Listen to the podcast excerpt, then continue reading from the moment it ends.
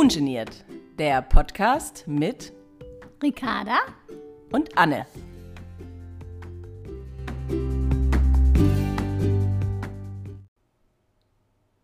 Hallo ihr Lieben, willkommen zurück. Hier sind die Expertinnen Anne und Ricarda. Spaß. Nein, wir sind nicht abgehoben, aber wir wollen heute ja mit euch über Expertentum reden. Also darüber, ob es gut ist, dass Eltern Experten ihrer Kinder sind und wünschen sie sich vielleicht nicht auch ab und zu, es nicht zu sein? Also mir wurde ja häufig in Einrichtungen wie Kindergärten oder auch von Therapeutinnen gesagt, Sie sind ja die Expertin für Ella. Das passiert natürlich mehr, wenn du ein Kind hast mit seltenem Syndrom und eigentlich niemand wirklich schon einmal davon gehört hat, geschweige denn davon eine Ahnung hat, was die Auswirkungen sind oder sein können. Zum einen finde ich das tatsächlich auch gut, wenn jemand sich nicht, wie wir jetzt gleich im Einführungssatz, als Experten bezeichnet, als Expertin bezeichnet oder sich als solche erhebt. Ähm, es zeigt, finde ich, nämlich dann einen Respekt vor dem anderen und du wirst nicht gleich mit ungefragten Ratschlägen zugeballert. Denn wir wissen ja, Ratschläge sind auch Schläge. Doch zum anderen nervt es natürlich auch manchmal, ähm, weil du selbst ja keine Ahnung hast und dir manchmal einfach eine Hand herbeisehnst, die dich etwas mitzieht. Ja, da kann ich dich total verstehen. Ich sage allen Eltern, mit denen ich arbeite, dass sie die Experten für ihr Kind sind. Ich tue das tatsächlich. Was ich damit meine, ist weniger, dass sie nun endlich mal eine Entscheidung treffen oder besser wissen sollten, was sie mit ihrem Kind tun sollten, sondern vielmehr, ähm, wenn ein anderer Experte etwas sagt, wie zum Beispiel, mit ihrem Kind ist alles in Ordnung, das wird schon, haben Sie nur Geduld. Oder wenn wir diese Spritze jetzt nicht setzen können, dann können Sie wieder nach Hause fahren. Oder aber auch, heute war alles okay in der Schule, nichts Besonderes vorgefallen. Ich spreche hier von einem Bauchgefühl, das Eltern haben, das sie zu den Oberexperten ihrer Kinder macht. Wenn ein Arzt dir erzählt, es sei alles in Ordnung, aber dein mulmiges Bauchgefühl geht nicht weg, hol dir eine zweite Meinung. Ähm, wenn dein Kind sich extrem wehrt, eine Spritze zu bekommen, was total normal ist, auch bei neurotypischen Kindern und einigen Erwachsenen, versuch den Druck rauszunehmen und Schutz zu bieten. Das können die Eltern am besten nicht die Ärzte. Und wenn dein Kind sich nach der Schule auffallend anders verhält, ist wahrscheinlich nicht nichts vorgefallen. Die Eltern-Kind-Bindung ähm, verläuft auf einem Niveau und hat Kommunikationsmöglichkeiten, die kein anderer außer der Eltern verstehen oder interpretieren kann. Es ist wahnsinnig wichtig, das zu respektieren und als ausgebildeter Experte, sage ich jetzt mal, stets im Hinterkopf zu halten bei allem, ähm, äh, was man tut. Vielleicht kannst du dich noch erinnern, Anne, ähm, ich sage immer, wenn ich einen Patienten oder eine Patientin zum ersten Mal behandelt habe zu den Eltern, beobachtet euer Kind heute gut und sagt mir morgen Bescheid, was euer Eindruck war. Und dann bei der nächsten Behandlung frage ich dann danach. Also ein Experten ähm, äh, wüssten oder denken, dass sie alles besser wiss wissen, das ist einfach falsch. Das ist das, denn die können das ähm, Eltern-Kind-Niveau, das Bindungsniveau haben sie ja gar nicht. Was aber wichtig ist, ist, dass Experten Eltern leiten sollten, ihnen Dinge, die nicht verstanden werden, erklären, auf verständliche Weise meine ich dann, dass sie eine Brücke schaffen zwischen Kind, Eltern und dem großen Fragezeichen, das sich natürlich oft auf der Stirn der Eltern äh, befindet. Das Fragezeichen verkleinern und Möglichkeiten und Wege aufweisen und auch einfach mal für eine Zeit X die Sorge um das Kind oder eben das Kind abnehmen. Ja, das hört sich nach dem Paradies an. also ich denke, manchmal, ich weiß, total bescheuert, dass ich meine, den Therapeutinnen immer zeigen und erzählen zu müssen, was wir zu Hause außerhalb der Therapien, wie zum Beispiel Physiotherapie oder Logopädie, alles tun. Also äh, ich komme vor lauter mir über, zu überlegen, was ich dann jetzt alles sagen äh, sollte und müsste gar nicht dazu zum Beobachten, mhm. wie du das ja uns so schön eigentlich damals gesagt hast. Ähm, ja, und obwohl die Therapeutinnen das ja auch gar nicht verlangen oder abfragen. Also und das ist, ähm, ja, wenn zu dir, was mich interessieren würde, wenn zu dir ein erschöpftes Elternteil kommt, also so jemand wie ich, zumindest bin ich das definitiv gelegentlich erschöpft, weil ich tatsächlich mich damals ähm, bewusst gegen Berufe wie Physiotherapeutin oder Logopädin entschieden habe. Ähm, Verstehe mich nicht falsch. Ich habe den größten Respekt äh, vor diesen äh, Berufen. Aber ich habe meine Fähigkeiten einfach woanders verortet. Und das war auch gut so. Zumindest für alle möglichen Patienten von mir. ähm, die nun Gott sei Dank keine Patienten von mir sind. Ähm, also zu ihrem Wohle. Aber ja, nun habe ich Ella und ich denke ganz oft so, puh, oh Gott, ich weiß, ich sollte mehr mit ihr machen, aber eigentlich bin ich ja die unfähigste Person dafür. Äh, das stresst schon sehr. Also mhm. da kann es, äh, ist so. Vermutlich bin ich da auch nicht die Einzige. Ähm, also was sagst du zu jemandem, der das Kind daheim therapiert oder therapieren will und eigentlich manchmal dabei auch vergisst, Mutter oder Vater zu sein? Das ist wirklich ganz einfach.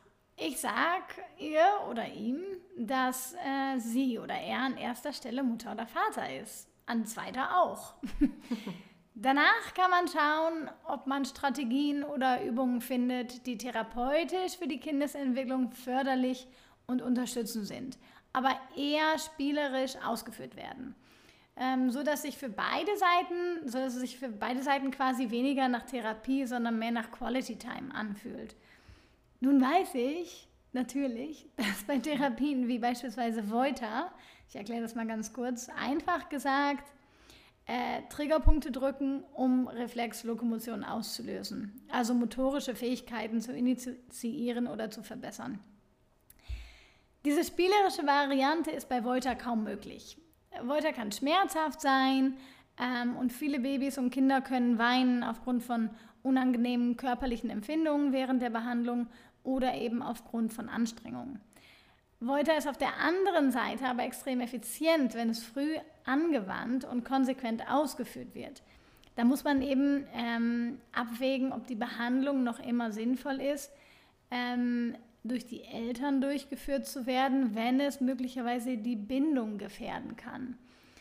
Aber immer daran denken, in erster und zweiter Stelle bist du Mutter, nicht Therapeut oder Therapeutin. Ja, da muss ich offenbar noch üben. Also in mir schwingt äh, tatsächlich immer irgendwie ein schlechtes Gewissen. Und auch wenn du mir immer sagst, das soll ich nicht haben. Jetzt habe ich zum Beispiel, als du gerade von Volta erzählt hast, habe ich mir gedacht, oh Mist, ja, wir haben Volta abgebrochen, wir haben es nicht durchgezogen, aber... das ist auch okay. Ja, aber ähm, ich kann es echt schwer ausschalten. Ich denke auch im Nachhinein immer, hätten wir oder müssten wir. Aber ja, vielleicht auch, weil es bei uns ja nicht um Lesen oder Schreiben lernen geht, sondern ob Ella mal ihre Bedürfnisse einfach ausdrücken kann. Also die grundlegendsten Sachen, die bei gesunden Kindern komplett normal sind, ähm, daran müssen wir arbeiten. Also ob sie sich eben mal ausdrücken kann über einen Sprachcomputer. Und ich finde, ja, ich finde da nur schlecht eine Balance. Hast du denn das Gefühl, dass Ella momentan ihre Bedürfnisse nicht kommunizieren kann?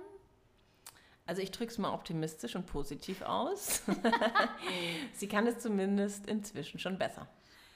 Es ist natürlich ganz wichtig, dass behinderte Kinder oder auch erwachsene äh, Menschen mit Behinderung lernen dürfen, ihre Bedürfnisse zu kommunizieren, auf welche Weise auch immer.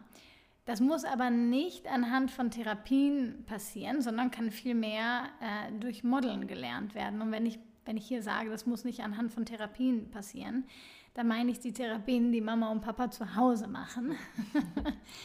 ähm, das heißt, Du modelst dein Kind eine Weise der Kommunikation, indem du deine Kommunikation damit unterstützt. Also du möchtest, dass Ella Hunger äußern lernt. Also jedes Mal, wenn du Hunger hast und dir anschließend etwas zu essen machst, gebärst du Hunger oder sagst Ella mit Unterstützung eines Fotos oder Packs, dass du Hunger hast. Wenn Ella dann zum Kühlschrank läuft und du also weißt, dass sie Hunger hat, nimmst du das Pack oder die Gebärde und kommunizierst gemeinsam mit ihr Hunger und öffnest dann den Kühlschrank. Es sollte im Alltag etabliert sein, sodass Ella es immer und immer und immer wieder sieht und dann übernehmen kann. Nur ganz kurz, mhm. erklärst du nochmal schnell Pack? Was meinst du damit? Ach ja, das sind Bildkarten. Mhm. Also nicht Fotos, sondern eben Bildkarten. Ähm, hier ist sicherlich Konsequenz gefragt, also bei diesen alltäglichen Kommunikationsunterstützungen, äh, gerade bei Kindern, die auch eine geistige Behinderung haben. Ähm, aber es ist irgendwann automatisiert und dann denkst du gar nicht mehr drüber nach und tust es einfach. Meine Schwägerin, also die Schwägerin, äh, die Schwester meines Verlobten, hat ihren drei Kindern Gebärden durch Modeln beigebracht, bevor sie sprechen konnten. Ähm, einige wurden durch die Kinder bereits vor dem Erreichen des ersten Lebensjahres genutzt, zum Beispiel Durst. Das war dann eine Alternative zum Weinen. Implementation von unterstützenden Verhalten in den Alltag ist enorm hilfreich, wenn ein Kind mit Behinderung im Haushalt ist.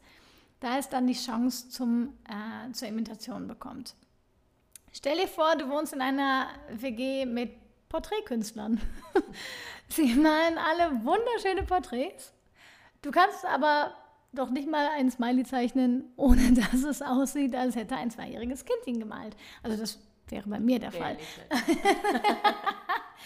ähm, du wirst dir kein, zu keinem Zeitpunkt eine Leinwand, Pinsel und Farbe schnappen und ein Porträt malen. Äh, wenn nun aber eine tolle Kamera dort liegt, und ähm, du lernen kannst, damit tolle Porträtfotos zu machen, dann wäre das super. Und die führen zum gleichen Ziel, also ein Porträt einer Person. So kannst du dir das vorstellen, wenn einem nonverbalen Kind lediglich mit Sprechen begegnet wird, was es vielleicht oder auch oft wahrscheinlich niemals schaffen wird. Im Übrigen ist 93 Prozent unserer Kommunikation sowieso nonverbal. Also gesprochene Sprache ist demnach relativ überbewertet. Ja, das ist schön beschrieben. Das heißt ja auch so schön, Kommunikation ist nicht nur Sprache. Und ähm, ja, und mir wurde auch mal gesagt, dass gesunde Kinder, oder so wurde es mir mal erklärt, dass gesunde Kinder über ein Jahr die gesprochene Sprache aufnehmen. Manche brauchen ja auch länger, manche brauchen zwei Jahre, bevor sie anfangen zu sprechen. Und bei behinderten Kindern denken manche oft, das ist tatsächlich uns vor kurzem auch in der Einrichtung passiert, in der Ella war, ähm, da denken manche oft so, wir haben jetzt zwei Monate Bildkarten eingesetzt, aber sie checkt es nicht. Also funktioniert es nicht. Ja. Ja, und dann komme ich immer mit dem Beispiel oder dann sage ich immer, ja, ein behindertes Kind kann doch logischerweise nicht kürzer brauchen, um etwas zu lernen, als ein gesundes. Ähm, da muss man konsequent sein. Und übrigens fällt mir das tatsächlich auch bei der Kommunikation viel leichter, neue Dinge zu entdecken mit Ella und einzuführen, weil es natürlich so auch ein dringendes Bedürfnis ist für uns beide, mhm. dass wir uns gegenseitig verstehen. Und in unserem Haus hängen immer mehr Bildkarten. Und ich hätte vor kurzem vor Freude in die Luft springen können, also mir anhand des iPads und dem dortigen äh, Ja-Nein-Piktogramm, also Bildkarten, ähm, die dort halt dann elektronisch aufgerufen werden, ähm, gesagt hat, dass sie jetzt überhaupt gar keinen Bock hat, in den Garten zu gehen. Also ich habe sie gefragt, möchtest du in den Garten gehen? Und sie guckt mich so mit einem Blick an und ähm, zeigt auf Nein. Oh, und wow. hat das signalisiert, sie möchte es nicht. Und das war für uns natürlich ein Wahnsinnsfortschritt. Super. Und ja, oder ob sie auch einen Joghurt will. Magst du einen Joghurt? Ja, nein. Und sie sagt natürlich dann meistens immer, ja. Das sind für uns die riesigen Schritte. Das sind sie auch. Ja, und übrigens, apropos uns, ich war tatsächlich aber auch lange in einem Umfeld, in dem ich die Einzige war, die die sogenannte unterstützte Kommunikation, also via iPad oder ausgedruckten Bildkarten vorangetrieben hat. Ähm, also was so ungefähr so sinnlos ist, wie wenn nur ein Elternteil mit einem gesunden Kind spricht und alle anderen schweigen. Also seinem Umfeld. Also außerdem war es natürlich auch extrem schwierig, dabei motiviert zu bleiben. Aber inzwischen findet tatsächlich auch Hannes, ähm, also Ellas Papa, mein Mann, immer mehr zu den Gebärden und zu den Bildkarten. Halleluja. Und äh, mal ganz kurz, Geschlechts, äh, ganz schlimmerweise geschlechtsstereotypisch gefragt. In diesem Kontext würde mich das aber wahnsinnig interessieren. Gibt es aus deiner Erfahrung Unterschiede zwischen Väter und Mütter im Umgang mit Therapien? Weißt du, ähm, es ist oftmals so, dass die Eltern sich klare Rollen zugeschrieben haben. Und da ist meist die Mama in der Rolle der Therapeutin etc. Die, Papa, äh, die Papas nehmen sich dann oft zurück. Es ist vielleicht auch Angst der Papas, dass sie etwas falsch machen, weil sie denken, nicht so viel von den Hilfsmitteln und Co. zu verstehen. Und äh, lassen wir uns mal ganz ehrlich sein, Männer denken auch nicht so viel wie wir. Sie sorgen sich wahrscheinlich auch etwas weniger, was gut ist. Also zumindest spielen sie vermutlich nicht alle Horror- oder was wenn Szenarios in ihrem Kopf durch, wie viele Mütter das tun. Ja, tatsächlich, möglicherweise. Leider ist aber auch manchmal so, dass Mütter das Gefühl haben, dass sie die Behinderung verschuldet haben. Was natürlich in keinem Fall so ist. Es sei denn, es wurden toxische Substanzen wie Alkohol und oder Drogen während der Schwangerschaft konsumiert. Also wenn die Mütter das Gefühl haben, dass sie die Behinderung verschuldet haben, fühlen sie sich auch in der Verantwortung, diese zu beheben oder zumindest weitere Fehler ihrerseits zu vermeiden. Da ist auch wieder das schlechte Gewissen, was oft eine sehr große Rolle in den Köpfen von Eltern spielt, wenn sie einfach nur Eltern sind. Aber hey, wir kennen doch alle diese Sprüche, die sagen, herzlichen Glückwunsch, Sie sind Eltern. Der Job ist der anstrengendste, herausforderndste und wichtigste, den Sie je hatten. Sie werden nicht bezahlt und Ihre erste Pause ist in circa 18 Jahren. Viel Glück. Diese Sprüche haben im Kern natürlich, dass schon allein in Anführungsstrichen Elternsein unheimlich schwer ist. Also wenn man nur Eltern ist, ohne dabei noch alle Therapien zu Hause zu machen, braucht man absolut kein schlechtes Gewissen zu haben. Außerdem sage ich immer, was am Ende zählt, ist, dass das Kind spürt, dass es geliebt ist. Und das ist alles, was am Ende zählt. Das Kind wird sich, wenn die Eltern mal nicht mehr sind, daran erinnern, dass es geliebt wurde. Ob es nun sprechen gelernt hat oder nicht. Wenn man das erreichen kann, ist gar kein Raum für irgendein schlechtes Gewissen. Ja, danke, Ricarda. Also ich glaube, jetzt äh, habe ich zumindest das Gefühl, in Sachen Liebe einen sehr guten Job zu machen, oder? Ja, auf jeden Fall. Auf jeden ich glaube, das tun wir ganz gut. Und ja, das ist aber auch noch spannend, was du gesagt hast mit der Schuld. Das ist nämlich wirklich ein Thema. Tatsächlich nicht bei mir persönlich, also jetzt aufgrund des äh, Syndroms natürlich, da wir relativ schnell herausgefunden haben, dass das Syndrom von Ella ein Lottogewinn war. Also dass es einfach eine Laune der Natur war und äh, ganz bestimmt nichts mit unreifen Käse oder Schinken zu tun hatte oder in einem Flug in der frühen Schwangerschaft. Tatsächlich war ich eine absolute wahre Nicht-Expertin bis zur Diagnose, was die Ursachen von äh, Behinderung angeht, wie sie Ella hat. Also ich habe mir tatsächlich diese Gedanken gemacht. Aber weißt du, was manchmal dann erstaunlich ist, dass andere zu Experten werden, was die Ursachen der Behinderung angeht. So wurde ich tatsächlich gefragt, ob ich Ella vom Wickeltisch habe fallen oh lassen. Ja.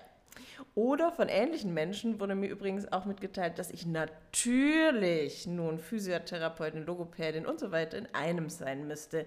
Ich wäre doch die Mutter. Und in solchen Gesprächen brodelt es dann wieder in mir gewaltig. Ja, Vulkan und so. Kommt ja, glaube ich, jetzt auch in jeder Folge vor. Der berühmte Vulkan. Also schlimmerweise hallen diese Sätze nämlich auch oft nach, auch wenn sie vor Jahren gesagt wurden. Sie sind immer noch so präsent in manchen Situationen.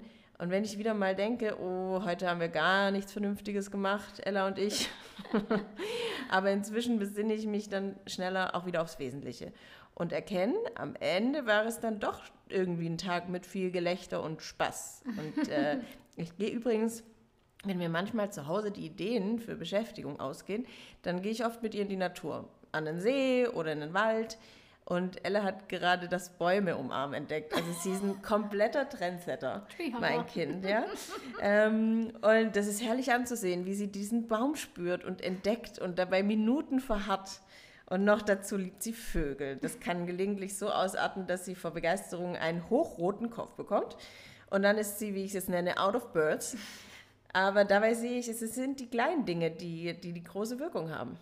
Ja, total. Das ist ja, sie macht ja eigentlich quasi sensorische Therapie äh, mit den Bäumen und umarmen. Ja, das ist super, dass du das so machst. Ähm, diese Momente kommen sicher regelmäßig vor und dürfen sie ja auch. Wir haben auch nicht immer gleich viel Lust, unsere Rückenübungen oder Po-Übungen und Co. zu machen. Ich schon. Ach so, dann bin nur ich das. Ella reagiert äh, mit hoher Begeisterung auf die Vögel. Ja, das ist lustig. In solchen Momenten kannst du sie auch gern mal feste festhalten bzw. drücken. Hm.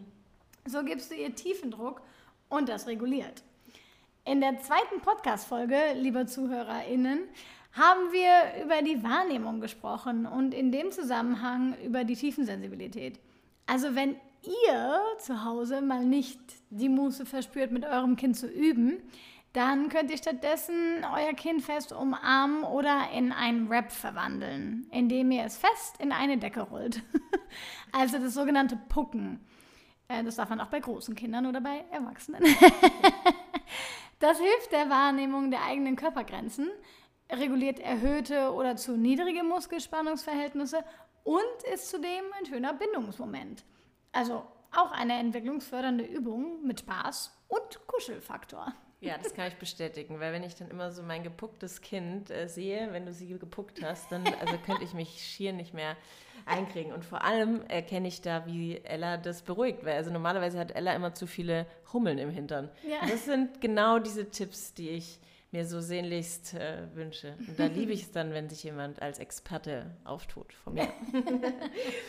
ähm, ja, du hast noch einen Tipp für uns, Ricarda.